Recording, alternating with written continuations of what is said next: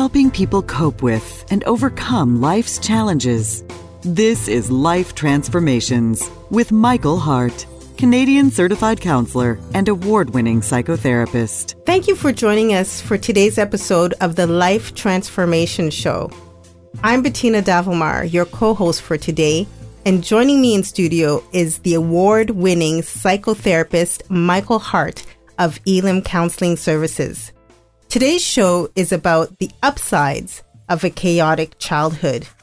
And maybe you've had a very difficult upbringing where you've had dreams, you've had goals, and uh, growing up, it was just so hard, and that you were not able to maybe accomplish those goals. Or maybe you had a great upbringing, maybe you had a great childhood, but you work with children that may have had a very traumatic childhood. This show is also for you and will be very informative. Welcome, Michael.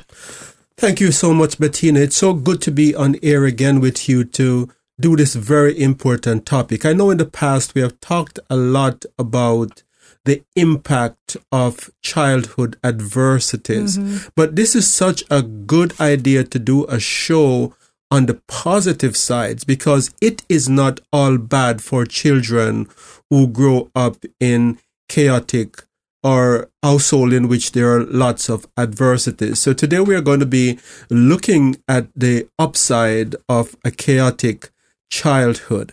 But before we do that, let me welcome all of you listeners who have been faithfully listening to us week after week, but also our first time listeners. If you are new to this show, if you have just tuned in and you're hearing us for the first time, we want to thank you for joining us on this episode of the Life Transformation Show. We want to let you know that we're on the air every Monday morning at 9:30 a.m. And a little bit about Elim. We are a professional counseling organization that provides professional counseling from a Christian perspective. You can learn a lot more about us by going to our website, elimcounselingministry.com. Elim is spelled E-L-I-M, counseling with two L's, ministry.com.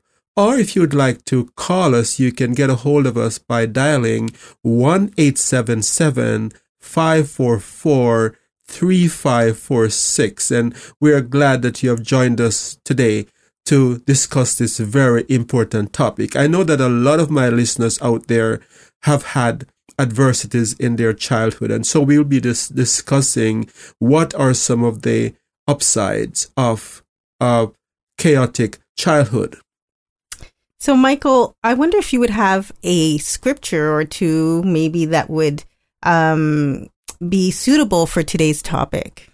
We, we find a number of passages in the Bible that deals with childhood where, where people had adversities. We can think of Joseph, for example. Mm-hmm. It doesn't get any worse than that, where right. your, your brothers are trying to, to kill you right. and they're to, to do a negotiation to decide that they're not going to kill you, but they're going to sell you into slavery. And so Joseph had adversity in his childhood, but we see from scripture that Joseph did not remain uh, in a negative situation. In other words, his childhood adversities did not define him. He went on to become very, very successful.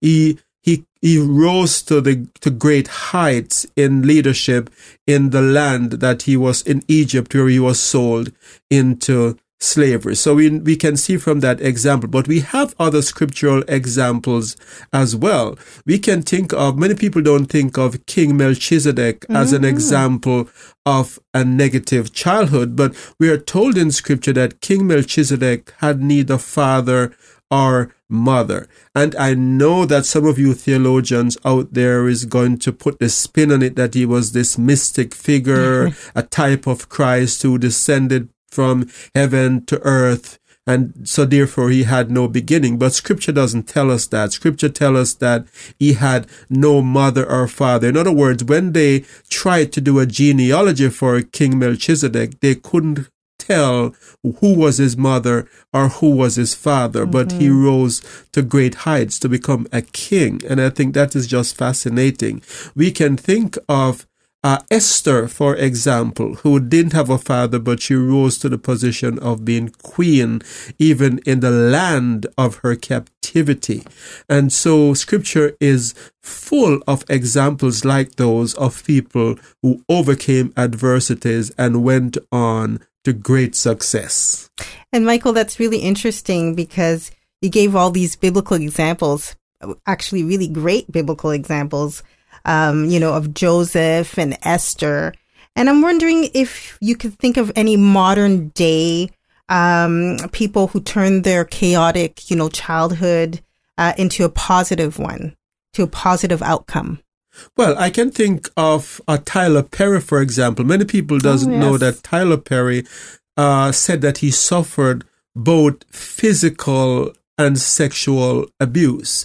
And so here you have someone who could have been broken by mm. their sexual abuse, by their physical abuse. But Tyler Perry tells a story that while he was being sexually abused and while he was being physically abused, he would go to this park in his mind, this place of fun as a way of coping with his mm. adversities. And I think it is because of that creative capacity to imagine that we have many of these uh, these shows that many of us enjoy. Many of these shows are some of them of a Christian nature That's with true. good Christian messages. And so Tyler Perry is a good example of someone who, a modern day figure who turned his adversity into something wonderful. Mm-hmm. So, Michael, you know, this is such an interesting topic. And I'm wondering, um, you know, each stressful upbringing um, is stressful in its own way because those who emerge for, from such punishing childhood um, experiences, you know, damage, damaging uh, experiences, they may never live up to their full potential. As an adult, sometimes we think that that that they wouldn't live up to their full potential as an adult, but you would admit though that there are some downsides Uh, to a rough upbringing? Absolutely, Bettina. I'm not here trying to make it sound wonderful, like that if you have ha- had a rough upbringing, that there is no negative side to it. Like we know from studies that have been done that there are certain detrimental effects that can happen to people who have had uh, a rough childhood. For example, people who have been abandoned by a mother or a father can, in adult life, find it very hard to trust. And so mm-hmm. they can have difficulties in in starting romantic relationships, for example, because they carry that same lack of trust into their adult relationships. Mm-hmm. People who have had adversities in childhood often do not have the same kind of foundation for success that others have had. Uh, many uh, have dropped out of high school and have not gone on to higher learning because they didn't have the caring mother or father that could say it's important for you to do your homework, who had this vision for the child, this vision of the future. So I, I am not by any means saying that there are not disadvantages. We, we have talked about uh, at length about those disadvantages in our past episodes. But today we want to, to, to, to, focus our attention on the other side because psychologists have been studying this other side and saying it's not all bad for children who have had adversities in their childhood. You're right, Michael. It is not all bad. There is hope. And so let's talk a little bit about what possible life benefits there could be for a child who has been has grown up in such a tumultuous uh, environment. I think one of the first thing that comes to mind is that if you are in a household where you do not have a mother or a father to care for you, your survival uh, instinct kicks in and you become very good at surviving on your own. Mm-hmm. Many of my clients who have experienced severe neglect in their childhood talks about this ability to be to be creative. Many of these uh, individuals would tell me that they learned to cook from they were 12 years old because mom was not there and they had to be taken care of the younger siblings. So they become, some of them become very good in leadership abilities mm-hmm. because they had to learn to survive and to lead from a very nice. young age. And so uh, studies are now have now been done by psychologists that also shows that people who have had adversities in their childhood tend to be better at adapting to changes than people who grew up in a household where everything was perfect, where they had no adversities. So this ability to to adapt is is one of the factors behind what uh, Mark Seery of the University at Buffalo found in that he said that people who have had adversities in their childhood had this greater resiliency than people who did not grow up in household with adversities. So it's not all bad. Those are some of the things that comes to mind. Other things that mm-hmm. that comes to mind is that people can become more compassionate as a result of having suffered themselves. So that's another side. In one of our shows, and if you have missed this show, it's the show that we did with Cassandra Diamond, a sex trade, former sex trade worker who said she was sexually abused by, by her grandfather and by uh, men in her children in her neighborhood growing up. But this did not de- determine her future. She went on to start an organization for women to get women out of the sex trade. And so that organization that has been run out of Toronto is now helping women to get off the street and to get get out of that kind of slavery and to have fulfilling lives themselves. So a, a person's adversity can be the means by which they help others. And many of us in the church who have come from background where we were abused, where we didn't have uh, this this perfect past, we can be more compassionate and even more effective in helping others who are now just coming to faith and who are trying to leave their past behind because we know what it's like to struggle to break addictive habits. We know what it is like to struggle to get out of abusive relationships. And so people who are, who haven't been in that kind of a predicament can say all they need to do is just obey God. Why don't they just snap out of it and follow Christ? But people who have been through it will know that it's not that easy. It can be a challenge. If you have just joined us, you're listening to the Life Transformation Show.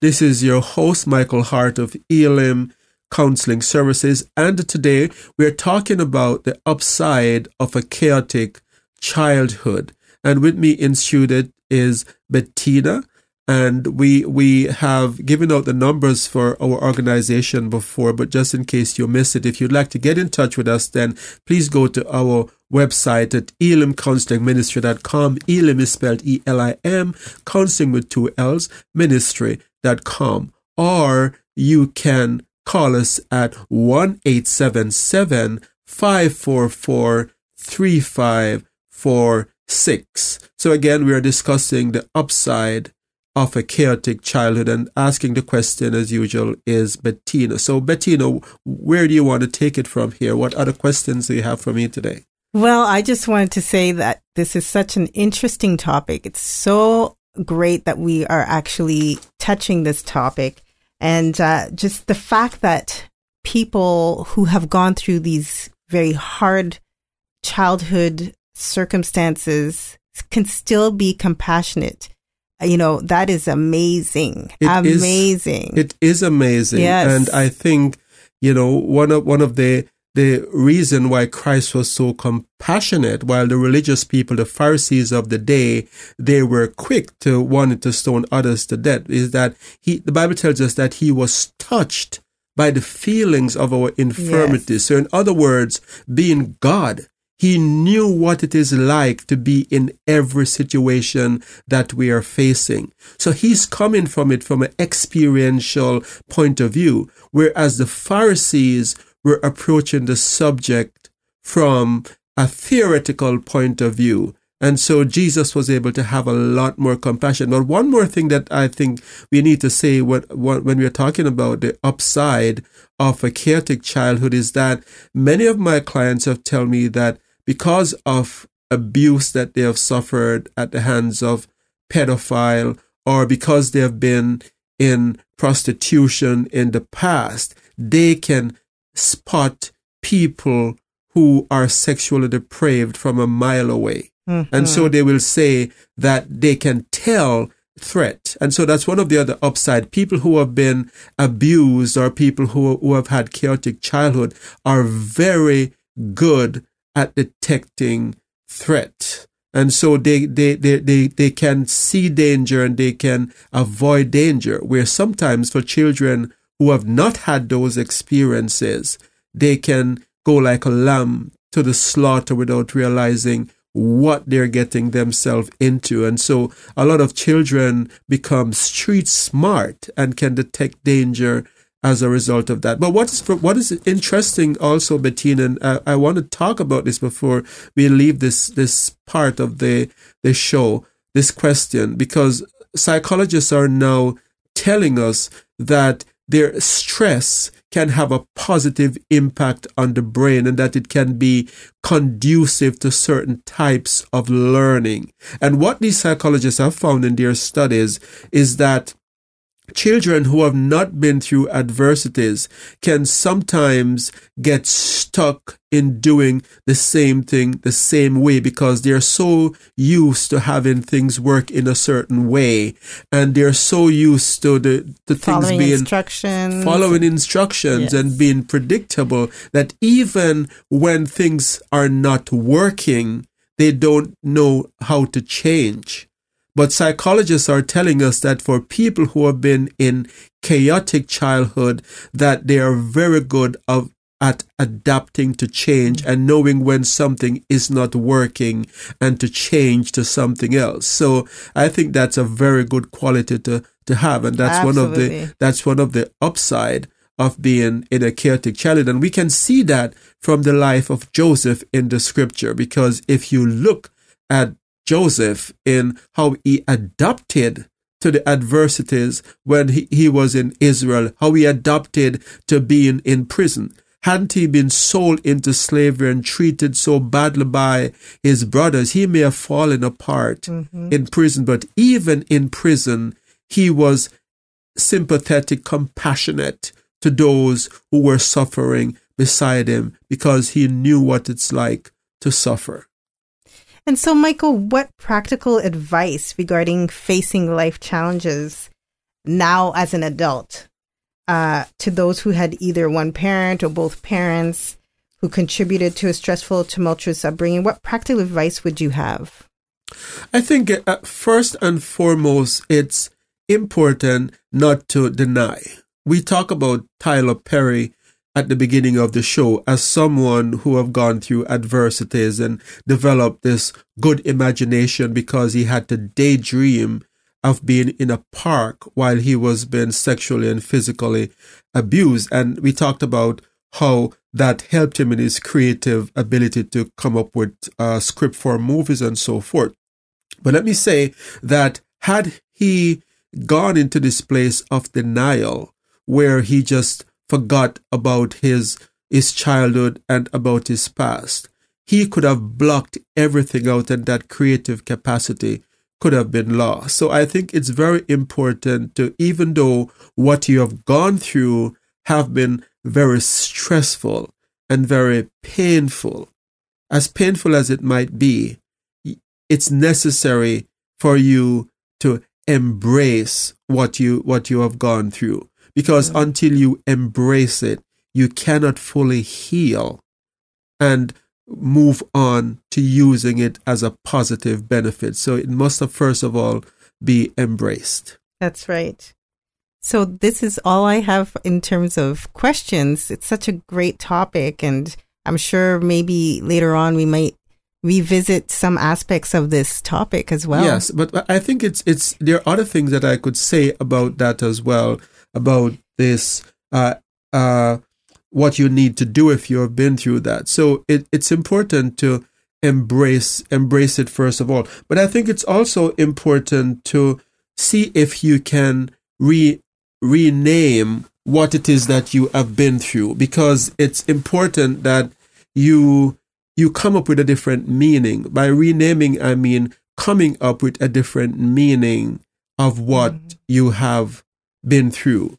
And so instead of seeing what you have been through in a negative way, you can think about it as something that has prepared you for something in the future. Mm. So Joseph said it this way when his brothers finally met up with him many years later and they were fearful for their lives and they thought that they were going to be punished by Joseph who was now in a in a, a position of great authority. Uh, Joseph said, "You meant it for evil, but God meant it. But God meant it for good." Yeah. So he he reframed the suffering that he has been through and gave it a positive spin. The apostle Paul did the same thing in the New Testament. The apostle Paul talked about having this physical infirmity.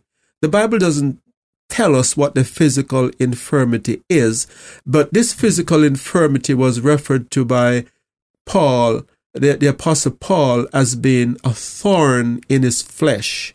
And the apostle Paul talks about how he prayed uh, three times for God to take this thing away from him, and God did not take this away. Now, if we just stop there, we could see that as failure. We could see that as frustration.